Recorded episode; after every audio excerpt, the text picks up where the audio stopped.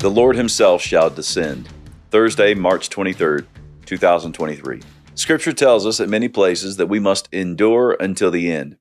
God wouldn't go on telling us this if there were no temptation to give up. If you're going to endure, then you must endure in hope. And not many words have suffered as much violence as that word, hope. Our Christian hope is not some vague generalization that all will be well in the end. Our hope is not simply that our souls will meet again, fellowshipping together in a heavenly land. Our hope is that the firmament, which God created on the second day of creation, will be opened on a future day as it was 2,000 years ago.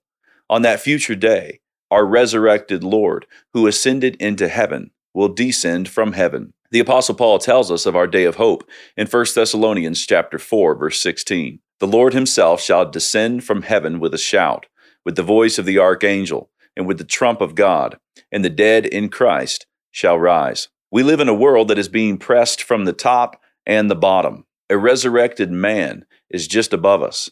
His name is Jesus. With him are the spirits of just men made perfect. And his descent is coming. When he descends, his body will be seen just as much as the archangel's voice will be heard. The bodies of the dead in Christ are below us. To dust they have returned. The ascent of those bodies is coming. On the day of our hope, those bodies will spring up from the ground like the tulips which are soon to break through the soil beneath our feet.